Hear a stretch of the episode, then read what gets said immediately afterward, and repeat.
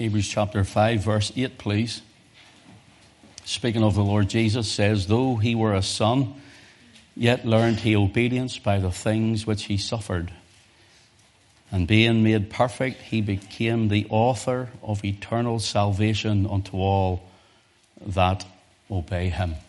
Now, you'll remember last week that we looked at the author of eternal salvation, how the Lord Jesus Christ, that word author is very important because it means that everything to do with eternal salvation resides in Him alone, nowhere else, and in nothing else, and in no one else. We looked at that little word, and He is the author of eternal salvation. He became perfect. Isn't that there was a, anything wrong with Him? There was no fault with Him. The idea was that God brought Him from the manger right to the grave and into glory again. And that is the leading, that's the idea, Him being made perfect, and He went through uh, the, the, very uh, sequences of a priest to become our great high priest in the glory. And so we looked at him being the author of eternal salvation, and Christ is in him. He is salvation in him alone. Now, will you turn with me to Hebrews chapter 12, please? Hebrews 12, beginning to read at verse 18.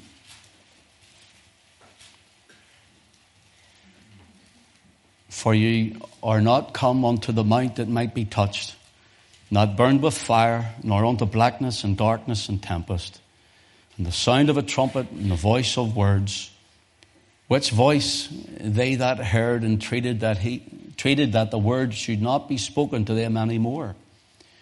For they could not endure that which was commanded. And if so much as a beast touch the mountain, it shall be stoned or thrust through with a dart.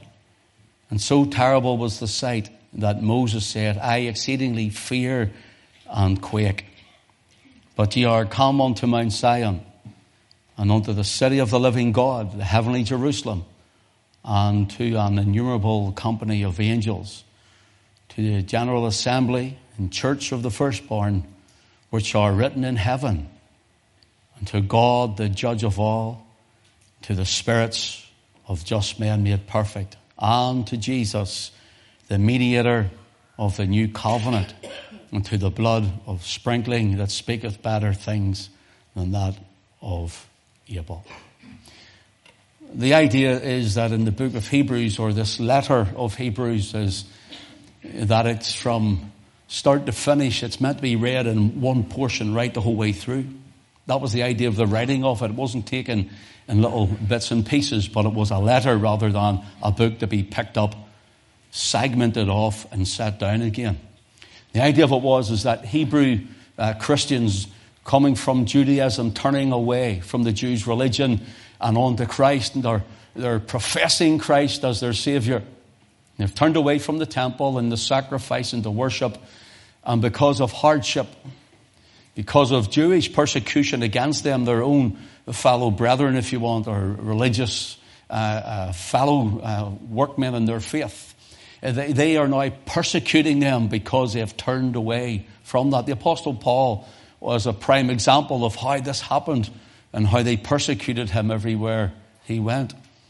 The idea of it was is that when, they, when this book is written, or this letter is written, that it's to tell these people who are Uh, finding it hard and finding it difficult and finding this newfound faith and walk with Christ that they have to turn away from it and turn back to the temple and turn back to the blood of animals and turn back to the rituals and turn back to the dead works of religion.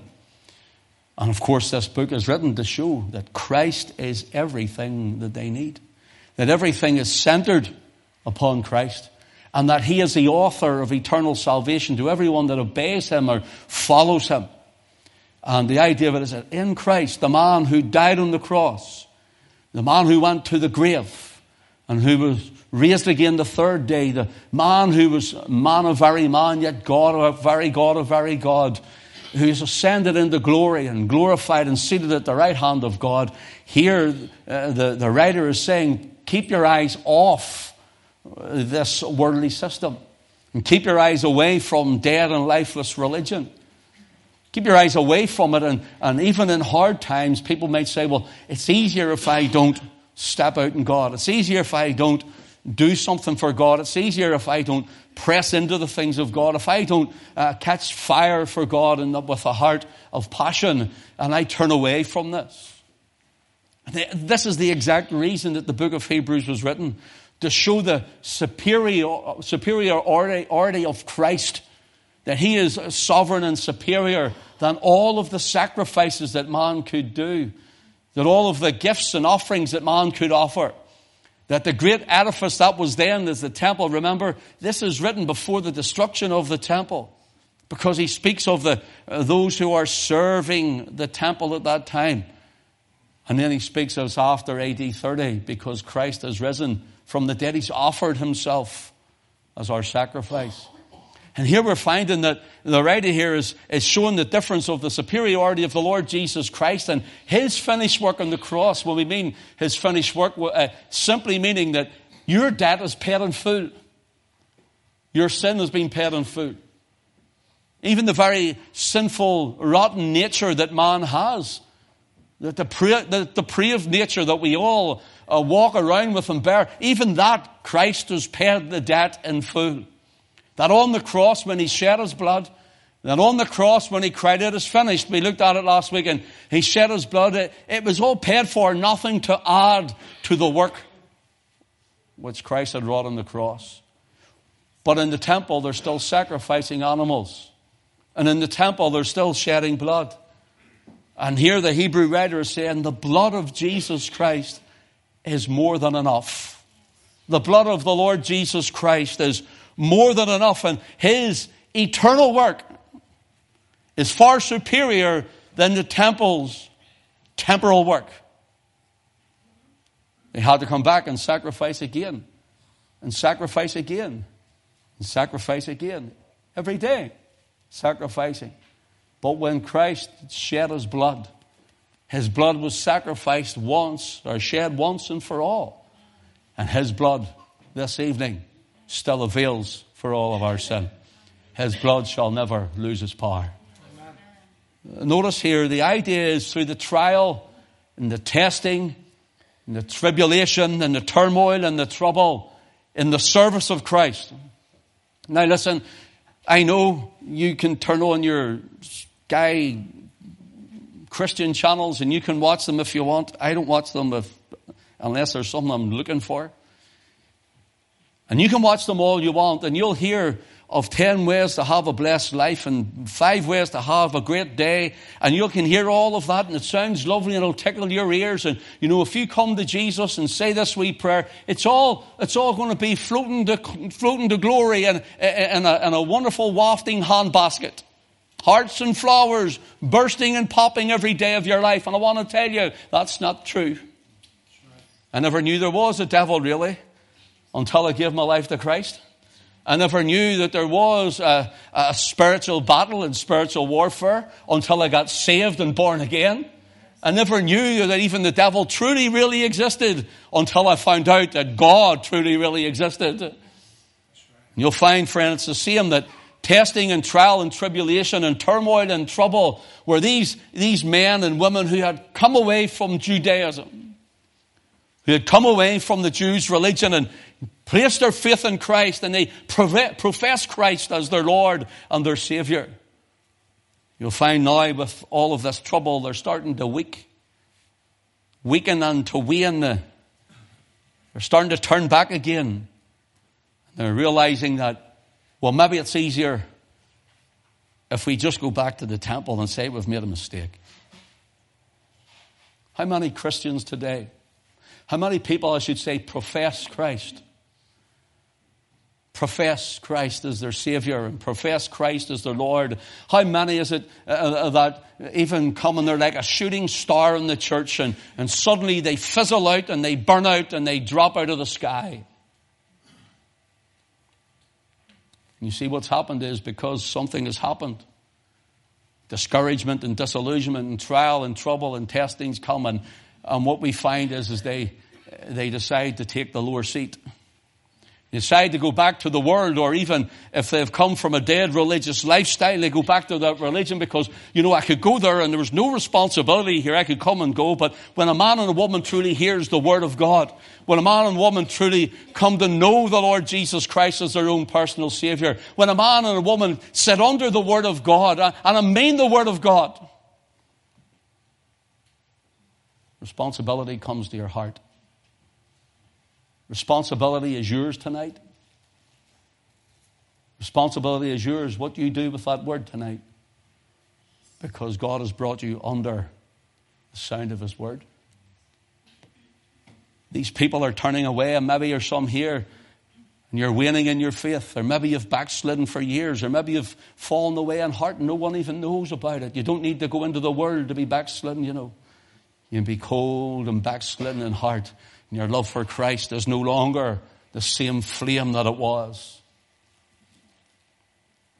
Surrender life and the yielded spirit and the heart given over to God, filled with love from and for the Lord Jesus Christ in this life will find that everything that is in Christ, remember, He is the author of eternal salvation. He is the, the bringer forth that gives the idea that everything resides in Him. Everything. It's not, I believe in Jesus, but I must do alms for my salvation. It's not I believe in Jesus, but I must give this for my salvation or go here or do whatever else, friend. No, it's Christ plus nothing. Christ plus nothing. Notice these people who had letter themselves to God were thinking of turning away, and the Hebrew writer writes this long letter. To show them the superiority that is in the Lord Jesus Christ, that every single thing they need, every single thing for their redemption and salvation is found in a person, not in a brick temple. And it's not in a cathedral either. It's not in a cathedral either. The Apostle Paul tells us about tribulations and trials in 2 Corinthians chapter 4 and verse 17. And listen to what he says, for our light affliction, which is but for a moment, worketh for us a far exceeding and eternal weight of glory. The things that you're going through, brother, tonight, the things that you're maybe going through, sister, tonight, maybe the things you've left at home, maybe you've come away from a terrible situation and you've just came because you want to be in the house of God, and God bless you. But I can tell you, no matter what it is, no matter who it's from, no matter what direction it comes to you, I can tell you, you stay close to the Savior and you follow on after Him and you pursue hard into His presence and you'll find that the temporal things of this world, they may hurt you, they may disillusion you, they may disappoint you, but the Lord Jesus Christ is eternal. Why, this is all temporal and there's a far exceeding weight of glory waiting for you. in Isaiah chapter 64 and 4. It is rehearsed again in 1 Corinthians chapter 2 and verse 9 by the apostle Paul. And he says, I have not seen, nor ear heard, neither hath entered into the heart of man. Notice that.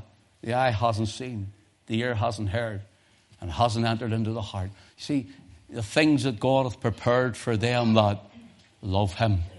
You see, here's the thing. You see, we hear and we see many things. The eye gate and the ear gate. We hear and we see maybe things even that God is doing. The eye gate and the ear gate, but it doesn't drop into the heart. Am I speaking to someone and it hasn't dropped into the heart yet? Oh, you've heard about this Christ and you've heard about this Savior and you've heard about His sacrifice and you've heard about the blood and you've heard about the grave and you've heard about the resurrection. Sure, we, we hear about it all the time. And I've seen people changed and I've seen lives turned around and I've seen men and women going on with God. But as for me, I just can't get it. Oh, friend, if you feel the tug of the Spirit tonight, you feel the moving of God, the Holy Ghost tonight, speaking to you and dealing with you and drawing you, stirring up your heart and making you alive unto the Word of God, then you must receive Him tonight. Not just with the eye, not just with the ear, but in the heart. In the heart. God is a God of the heart. Would you turn with me to Matthew 16? Matthew 16, please. Just a few verses. Verse 24, the Lord Jesus is speaker. says, Then said Jesus unto his disciples, If any man will come after me, let him deny himself and take up his cross and follow me. We're living in a world of plenty. We're living in a world of the gimmies. They give me this and they give me that and the, the I'm this and I'm that and I'm the other thing. We're living in a world where it's luxuries and pleasures and me, myself and I and selfishness of man's heart. Uh, we're living in it when we don't want to surrender the things to God. We don't want to surrender what God has placed his finger on in our life. We don't want to surrender because maybe we like it too much and we're comfortable with it. But it was my heart's desire. But if God, the Holy Ghost, is putting his finger on it tonight, brother, sister, my advice to you is yield it unto God. You can never outgive the Lord. You can never outgive Him. Notice here, it's taking up His cross and follow me. Notice the difference between the cross of Christ and the cross of the Christian. This is the cross of the Christian. The difference between the cross of Christ is that there is where we're saved. It's at the cross of Christ where He shed His blood is where you're saved. Taking up your cross, the cross of the Christian, is where you're sanctified. Taking up your cross daily and walking in the grace of God and walking with the help of the Holy Spirit. If any man deny himself and take up his cross and follow me, notice, for whosoever will save his life shall lose it. And whosoever will lose his life for my sake shall find it. For what is a man profited if he gain, shall gain the whole world and lose his own soul, or what shall a man give in exchange for his soul? Notice, for the Son of every man will come in the glory of his Father with his angels, and then he shall reward every man according to his works. There's payment day coming. There's a payment day coming when every man and woman will be rewarded according, as it were, to their works in the penultimate chapter of the book of Hebrews, chapter 12, if you'll turn with me, please. Chapter 12. And in verse 18, it says, For you're not come unto the mount that might be touched, and not burned with fire, nor unto blackness and darkness and tempest, and the sound of a trumpet, and the voice of words, which voice they that heard entreated that the word should not be spoken to them any more for they could not endure that which was commanded. And if so much as a beast touch the mountain, it shall be stoned or thrust through with a dart. And so terrible was the sight that Moses said, I exceedingly fear and quake. Here are two examples of what happened with Israel in the wilderness at Mount Sinai. Now, the word Sinai isn't there, but we know that's the mount they're speaking about. And here the Hebrew writer is writing to them and saying, look, remember Mount Sinai. What does Mount Sinai mean? What does it stand for? What does Mount Sinai say unto you? The mount that might not be touched in verse 18. You can't even touch this mountain. It's a physical mountain. There it is. Israel encamped around the borders of it and the bottom of it, yet not allowed to touch it when the glory of God came down on it. And this actually, the mount that might not be, might not be touched gives the idea of someone groping in the dark. I'm afraid to touch something here. It's the idea of it. I'm afraid to touch something here. Israel were afraid to touch it, even a beast. The Lord says it's not to come near, for he is holy. And even in verse 20, if so much as a beast touch the mountain, it gives the idea that it's so sacred. And you're not ready for my glory. Yet Jesus is coming in the glory of his Father and the angels. Jesus is coming to receive his elect church. And many, millions aren't ready. They're not ready to behold His glory. They're not ready to see him come in the clouds. They're not ready to be in his presence. They're not ready. Are you ready tonight? Well, I'm saved, I'm saved. Good then, you're ready. But are you serving?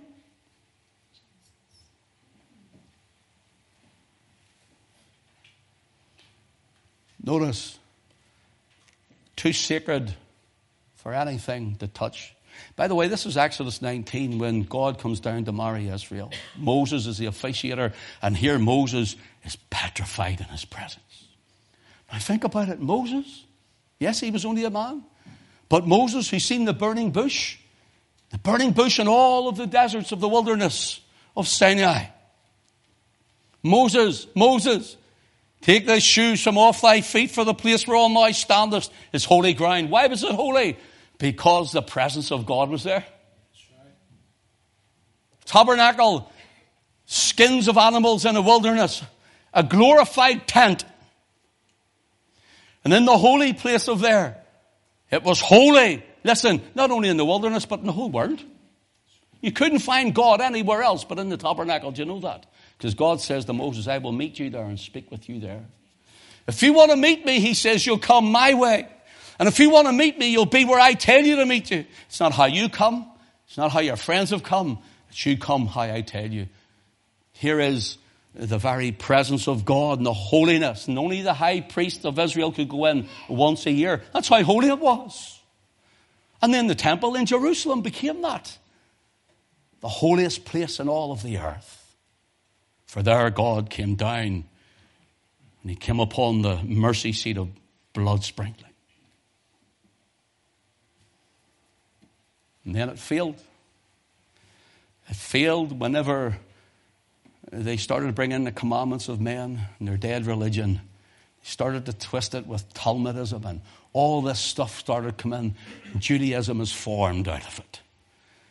God sends his only begotten Son to the cross, and holiness was put outside the city walls.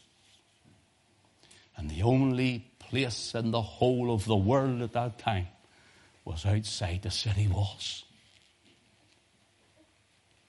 Christ was crucified outside the city walls. Notice, friend, brothers and sisters, the only way you and I can stand in His presence on the day, whether our breath should leave us or He return, the only way we can stand in His presence is if we're washed in the blood of the Lamb. If we're fully, wholly, solely, only, uniquely, and truly, trusting in what Christ has done for us and in nothing else. Saved and serving when the Master returns. Twice, verse 18 and 20, the mount that might be touched. In other words, it was a physical mountain you could touch, but in verse 20, but you dare not. You dare not. It's like you're saying to the child, you know, See that fire? They weren't even taking it under notice. Don't you touch it. Next thing they're thinking, am I going to touch that? It's not true. And oh, God's word tells these Hebrew Christians, these uh, Judaite converts, calls them and says, Don't go to the temple, it's done. It's finished. In AD 70, it was torn down from verse 22 to verse 24. Quickly, I'll rhyme these out and then we'll look at them briefly. We have the privileges of the saved, the privileges of the redeemed. Well, what are you taking me away from? My great cathedral or trusting in a denomination or, or whatever it may be in, in, in our modern days or even in another temple to be built. What are you taking me away from? And what have you got the offer, friend? What we have to offer is Christ alone. We find there's no, there's no need of anyone else. There's no need of anything else. Verse 22, we have Mount Zion. Notice?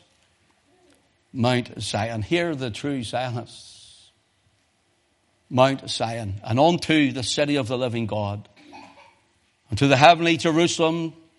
And to innumerable company of angels to the general assembly and church of the firstborn, which are written in heaven, and to God the judge of all, and, and to the spirits of just men made perfect. Notice that. And then when we come down to number seven, to Jesus. Ken, what, what, what is it you're what, what is it you're turning me to? Are you turning me to become a, a member of CET? Not in, not in the slightest. Do you no good? Well, what is it you're turning me to? Well, I'm not turning you. It takes the Lord to turn you. And if you're turning, it's the Lord that's turning you. It's His Spirit that's turning you. It's His Spirit that's moving you. It's Him that's calling you. But what will He call you to? Well, He'll call you to the Son of God, the Lord Jesus Christ. Unto Jesus. Unto Jesus. Unto Jesus, the mediator of the new covenant. Notice, and the eighth one is to the sprinkling of blood that speaketh better things of that than Abel. Notice this. Tell me why are we not consumed by the God of verses 18 and 20? The God came down in the mountain. Why are we not consumed by the God of verse 18 and 20? It cannot be touched. I'll tell you why. Because of verse 20, blood of sprinkling. And unto Jesus, the mediator of the new covenant, and to the blood of sprinkling. You know why you're not consumed? We're not consumed. And you know why we won't be consumed in His coming? Or we won't be in a fiery judgment should we leave this life and we stand before God? Do you know why we won't be consumed? Do you know why we won't be damned? Do you know why we won't be in a, a lake of fire? That is those of us who are trusting in Him because of the blood of Jesus. Because of the blood of Jesus in the new covenant. Notice verse 22, but you are come to Mount Zion. I, I, I thought about this, you know, we talk about we're marching to Zion when we sing it, and, and that's a good hymn. I like that one. We talk about Zion and we think of maybe Jerusalem, and yes, we think of it that way. But here the, the writer is saying, You're coming to Zion is you're coming to a heavenly New Jerusalem. Who is the New Jerusalem? It's you and I who are saved. The redeemed of the Lord. We are the true Zionists. It's the blood washed and the blood bought and the redeemed. Notice this. But ye are come unto Mount Zion. See the words, but ye are come. I, I searched out and I tried to look out the best I could from a few of the Greek writers I had to see what, what they would say on this. Do you know what they came up with? It gives the idea as ye are come unto Mount Zion or ye are approaching. You ready? Ye are approaching as true worshippers. Ye are approaching as true worshippers. Another one says, Ye can enter the Holy of Holies. Coming to Zion, the Holy of Holies that was in the temple, the Holy of Holies that was in the tabernacle, that holy place that was in the desert, take your shoes from off your feet, for the place where now standeth is holy ground. That Holy of Holies, you know where it is now? In the person of Christ, uh, the author of eternal salvation. And we are come right into the holy place in Him. This is what it means. We're come onto Mount Zion. We're come onto the Lord Jesus Christ. Notice John chapter 4, if you will, please. I'm sure everyone will know where I'm going to. If when you, as soon as you turn to it and you get to know the chapter. And just for time's sake, the Lord Jesus meets a woman at a well. Must needs go through Samaria, and they have dialogue between them, Jesus asks for water. The woman says, nothing to draw with. And he says, if you ask me of water, I'd give you the Spirit of God. That's it, paraphrasing. Let your eye Uh, run down to verse 19. The woman says, Notice that him, Sir, I perceive that thou art a prophet. Our fathers worshipped in this mountain, and ye say, Notice that in Jerusalem is the place where men ought to worship. Jesus saith unto her, Woman, believe me. Oh, Lord, I believe you. Believe me, the hour cometh when ye shall neither in this mountain nor at Jerusalem worship the Father. Ye worship you know not what. we know what we worship for salvation is off the Jews. Notice, but the hour cometh and now is when the true worshippers shall worship the Father in spirit and in truth, for the Father seeketh such to worship him. God is a spirit, and they that worship him must worship him in spirit and in truth. You know where the woman was coming on to Zion? this woman was coming on to Zion. He says, Listen, there's a temple in Jerusalem. Jesus is God. He knew what was going to happen. And he says there's going to come a time when they won't be worshipping there, and you won't worship up here, but the true worshippers will worship the Father in the Spirit, and the true worshippers will worship Him in the truth of the Word. Brothers and sisters, this is whom we're come on to. I know many times, and many people I've spoken to, and, they, and they're sitting with. Uh, I want to be careful. And, they're sitting with places where, uh, you, you, know, it's, they don't know whether, the people don't know whether they're coming or going. They're, they're, they're kneeling, they're standing, they're sitting, they're bowing, they're doing, and they're reciting, they're, they're, they're, they're, they're back and forward with one says one part and another says another and back and forward, and they're saying it's killing them. I'm saying just, it's dead. It's all about symbols and regalia and, and all of this sort of religion. And, and, and Christ is the living hope. He is the hope of salvation. He is salvation. Well, brothers and sisters, let's, let's live for Christ. If Christ lives in you, if Christ lives in you, you will live for Christ. If Christ lives in you, brother, if Christ lives in you, sister, if Christ lives in you, young person, no matter the age you are, if Christ lives in you, then you will live for Christ. Come on to Mount Zion. To approach it means as worshippers, not in Jerusalem, but in spirit and in truth. I don't know where you were worshiping today. Well, we were here today, obviously. We worshipped here and we'll worship here tonight. I worshipped him in the kitchen this morning. And then I went when nobody was up and I worshipped him in the, in the living room. And then I worshipped him walking up and down the hall a wee bit. Just talking to him, telling him how much I loved him, what he meant to me. And worshipped the Lord Jesus in spirit and in truth. We're worshipping him here, and there's other places who are preaching the word in truth, and they're worshipping him there. There's people who've just went to bed on the other side of the world probably and, and they've worshipped him all day and when we go to bed there's ones behind and from the rising of the sun to the going down thereof uh, the name of the Lord shall be praised. Uh, see there's spirit worshippers all over.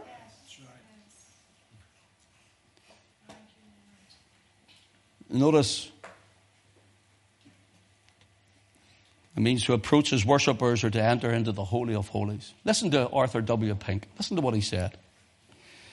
Man in his natural estate is far too carnal to be pleased with a worship in which there is nothing calculated to fire the imagination and intoxicate the senses by means of tangible objects.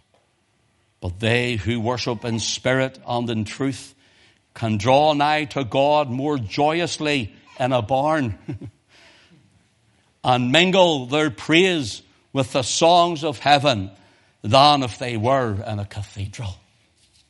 It's not about the building.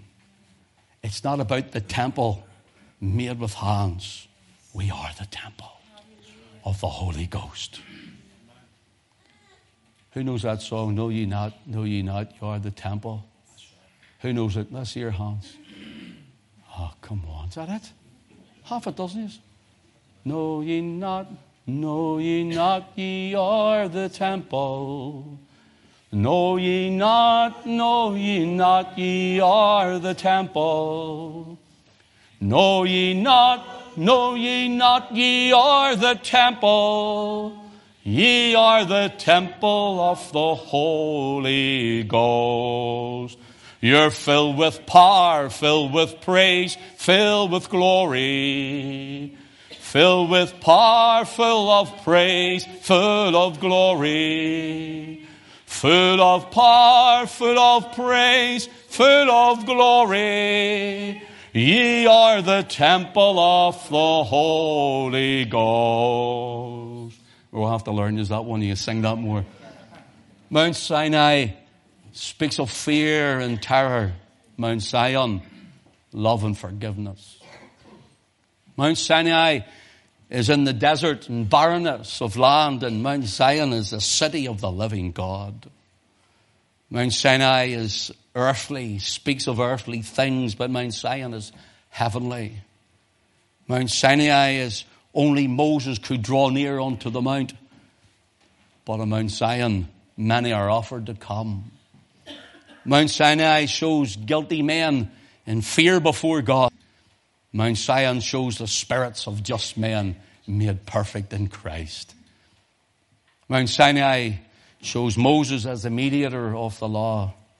Mount Sinai, Zion shows Jesus, the mediator of grace in the new covenant. Mount Sinai shows the old covenant ratified by the sprinkling of the blood of animals. Mount Zion shows the new covenant ratified by the blood of our Lord Jesus Christ. Mount Sinai is law. Mount Zion is grace. I'm glad of the grace of God. Amen. Don't deserve Him. For example, notice what it says here. Let your eye run down and turn to Hebrews chapter 12 again, please. Verse 24 Unto Jesus, the mediator of the new covenant, and to the blood of sprinkling that speaketh better things than that of Abel. The, the new covenant is that from Jeremiah 31, verses 31 to 33. I will make a new covenant with the house of Israel and with the house of Judah. Not the, as in the old covenant I made with their fathers. And then he says, I will write my law in their hearts. Of course, Hebrews chapter 8, verses 7 to 10 rehearses this. And the Lord Jesus in 1 Corinthians chapter 11, verse 24, we're told, and when he, had, he took bread, and when he had given thanks, he brake it and said, Take, eat. This is the new covenant. This is the new covenant that Christ hath made with us. The sprinkling of blood. Leviticus 16, we have the high priest of Israel sprinkling the blood over the mercy seat in the tabernacle. That little uh, if you want, badger skin uh, tent. And there was the first curtain to go through it, and then behind the second, which is the Holy of Holies, where God would come. And there we have the, the furniture, but there's the Ark of the Covenant. A wooden box overlaid with gold. And the lid upon the wooden box that was overlaid with gold is called, that wooden lid, that golden lid is called the mercy seat. The mercy seat. And here comes the high priest with the, the, the 12 stones on the breastplate of judgment. Notice judgment. He comes to God with the names of Israel, every tribe on the 12 stones. And he comes before God saying, We're guilty before you. We deserve judgment. But he comes and he sprinkles the blood upon the lid of this covenant ark. And here is the guilty sinner and here is the glory of God. And the only thing that stops God consuming the guilty sinner was the blood on the mercy seat. the Lord says, when I see the, He's looking for the blood, brothers and sisters. The high priest would sprinkle the blood on the mercy seat. And then that little wooden box, there was a pot of manna. There were the tablets of the law broken. And thirdly, there was the rod, Aaron's rod, which budded, blossomed, and bloomed. Listen, the pot of manna speaks of Israel's murmuring. We're hungry, we want bread, and they murmured. And the idea isn't they just weren't hungry and they wanted bread. The idea is they got into a fixed position in their hearts and in their minds. Nothing was going to satisfy them. Nothing was going to do them and no one else could help them. And they got into this blinded stupor. And the word murmuring isn't just complaining all the time. It means they're fixed in a position away from God. It's the idea of it. It's not just they were complaining all the time. They were fixed with a heart that was hard and calloused with the things of God. And even as Pastor Aaron said this morning, You're looking for onions and leeks and cucumbers. God's provision is not enough. See, that's the world today. That's what men and women think. The provision of God for salvation is not enough. What Christ has done on the cross is not enough. And so it has to be the ritual and the garments and it has to be all the ceremony and the pomp. It has to be because man's pride has him do something. If I can't do something and I don't know if I'm saved, but if I complete it, if I complete it, then I'll know I'm saved. And oh, in the temple, they labored away hard. They labored away hard. No, no, don't go to the temple. Come by grace unto Mount Zion. Come on to Jesus, the author of eternal salvation, because in him is eternity. Notice the pot of manna spoke of Israel's murmuring. The tablets of the law speaks of their breaking of the law. The broken tablets, they broke the law of God. And you and I have broke the law of God. Thou shalt not kill. Well, I haven't killed anybody. Maybe some have, but literally, I mean, maybe some haven't. But in the heart. Jesus says if you hate your brother, your sister in your heart, God sees it as murder. You've broken the commandments. Thou shalt not steal what? Not, not a second of your boss's time.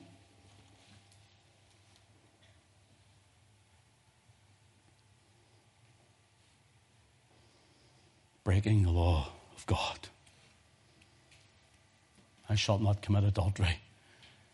Oh, you might not have actually went out and done the literal deed. Some, some may not. But here's the thing. Even to think it with lust in your heart. Jesus says you're an adulterer.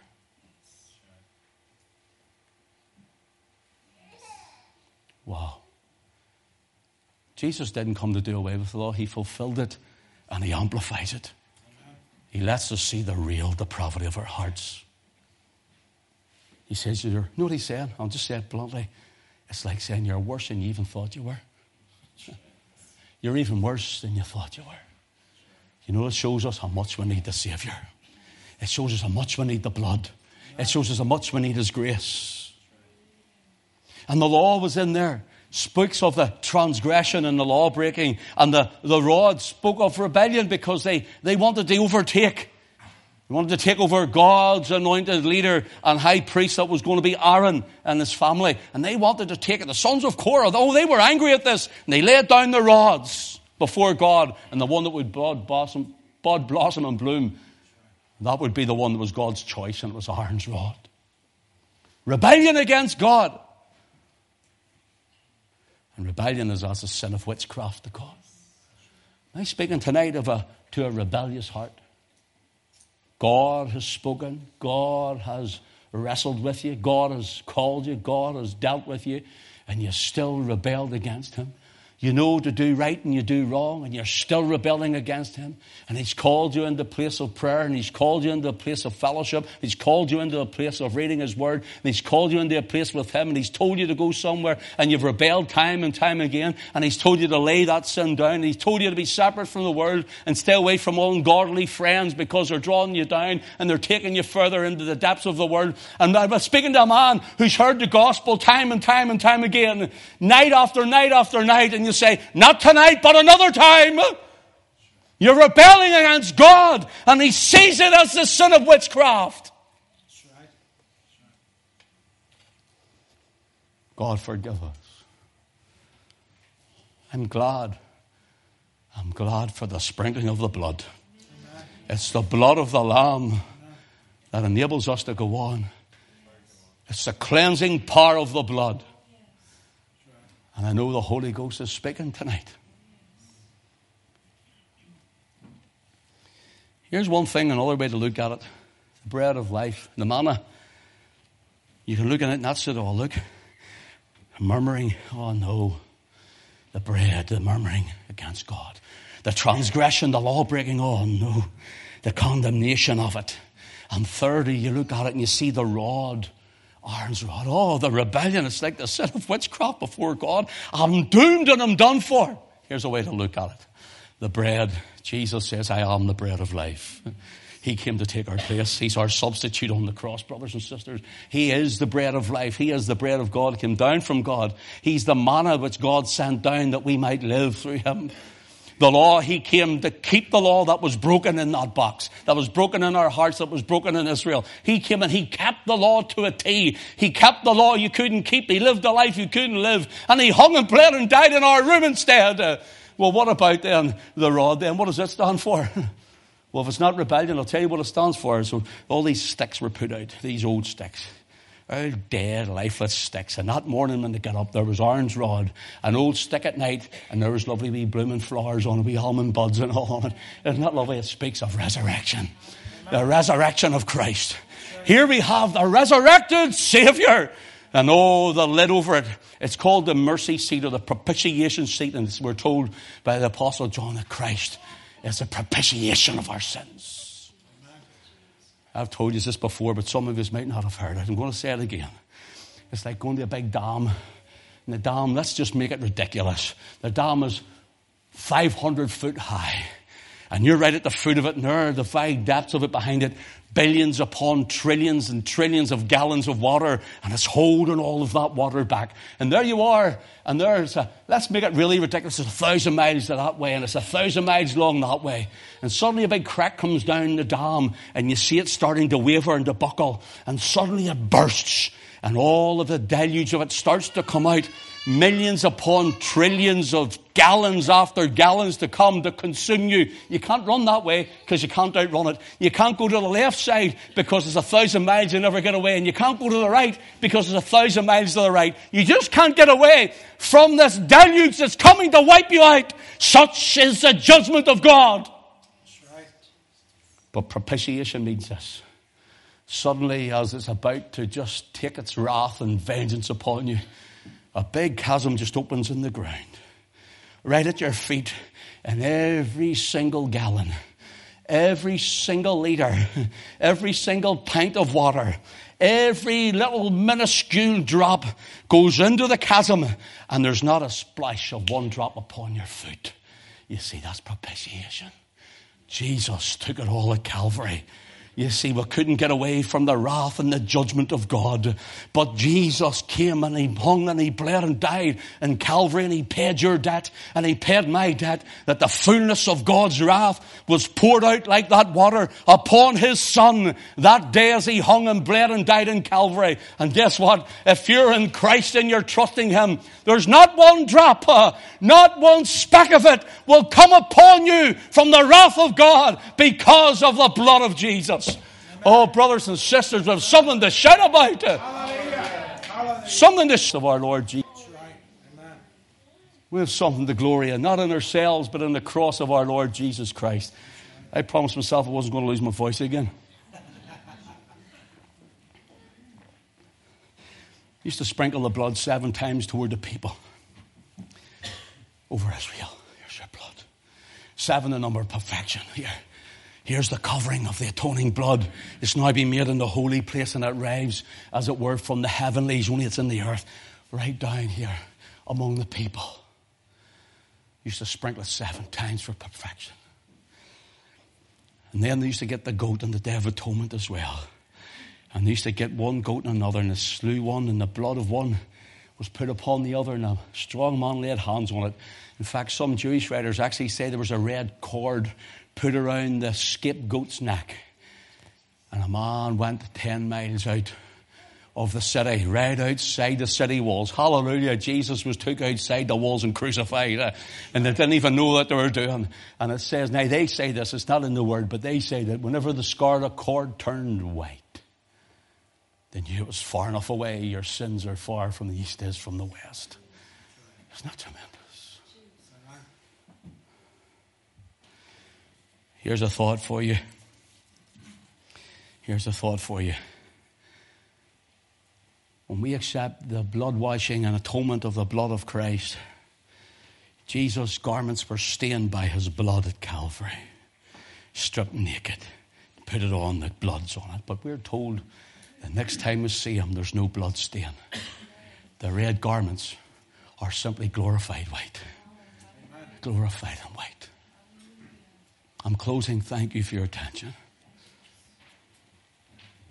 1 Peter 1, verses 18 and 19 says, For as much as ye were not redeemed with corruptible things, as silver and gold from the vain conversation, received by the tradition of your fathers, but by the precious blood of Christ as of a lamb, without blemish and without spot. Listen to Hebrews chapter 9 and verse 12. Neither by the blood of goats and cows, but by his own blood he entered once into the holy place, having obtained eternal redemption for us.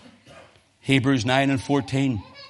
For as much as ye shall, how much more shall the blood of Christ, who through the eternal Spirit offered himself without spot to God, purge your conscience from dead works to serve the living God. Notice what the Hebrew writer's saying. Now he's talking to these uh, Christian Israelites. These he's talking about Hebrew Israelites. He's talking to Judaites and coming from the Jews' religion, and he's talking to them and he's saying, "Look, he said, Look, you've come away from that. Don't go back to it. Notice what he says in Hebrew 9. Hebrews 9 and verse 12. It's neither by the blood. Of, do you see that? By his own blood.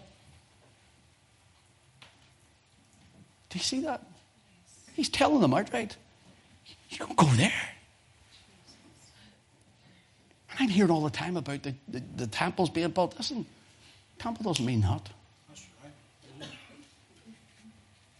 says blood. It says blood. Verse 14, how much more shall the blood of Christ, how much more shall the blood of Christ, who through the eternal Spirit offered himself without spot to God, purge your conscience from dead works? Your conscience wasn't clear with the dead works in the temple, Christ purges the conscience. And then we're told in Hebrews 9 22, without the shedding of blood, there's no remission of sin. This is my last point. It's only a short one. Hebrews 12 and verse 24 says, The blood of sprinkling that speaketh better things than that of Abel. Speaketh better things than that of Abel. Now, I know there's, Uh, and I understand where they come from, that people say Christ's blood was better than Abel's blood when Cain killed Abel and his blood was on the ground. And that's true. Christ's blood is better than Abel's blood. But that's not what this means. That's, that's not what it means. When Adam and Eve sinned, were put out of the garden, Cain and Abel come with their offering. Cain comes with the work of his hands, with his religion, the fruit of the ground. Here, Look at, see how hard I labored? My patience with this. He's rejected by God. Abel comes and slices the lamb's throat and empties its blood before God on an altar. God had respect unto that blood. That's what it means. See, the blood that God had respect on that Abel came as an offering with. The blood of Christ is greater than that. The blood of Jesus Christ, God's Son, is greater than that. So, in the book of Hebrews, to summarize this up, and if you want to ask or listen to it later, you'll get these scriptures. The book of Hebrews tells us, and I need to do studies in this, we just are stuck for time. Jesus is better than the prophets, He's greater than the prophets. Hebrews 1, verses 1 to 3. God, who at sundry times and divers manners spake in time past unto the fathers by the prophets, hath in this last day spoken unto us by his Son, by whom he made war, and so on. Jesus is greater than the angels. Hebrews 1, verses 2 to 13. Jesus is greater than Moses. Hebrews 3, 1 to 16. Jesus is greater than Aaron the high. Hebrews 4, verses 4 to 11. Jesus is greater than Aaron, the high priest of Israel, and his ministry. Hebrews 4 and 14 and chapter 8 and verse 6. Jesus officiates at a better tabernacle. Hebrews chapter 8 verses 1 and 6. Jesus' testament of the new covenant is better than the old. Hebrews 8 verses 6 to 10. And Jesus' blood sacrifice is better than all. Hebrews chapter 10 verses 10 to 20 Brothers and sisters, friend, He is the author of eternal salvation in Him, in Christ, is eternity, is salvation. Friend, are you saved tonight?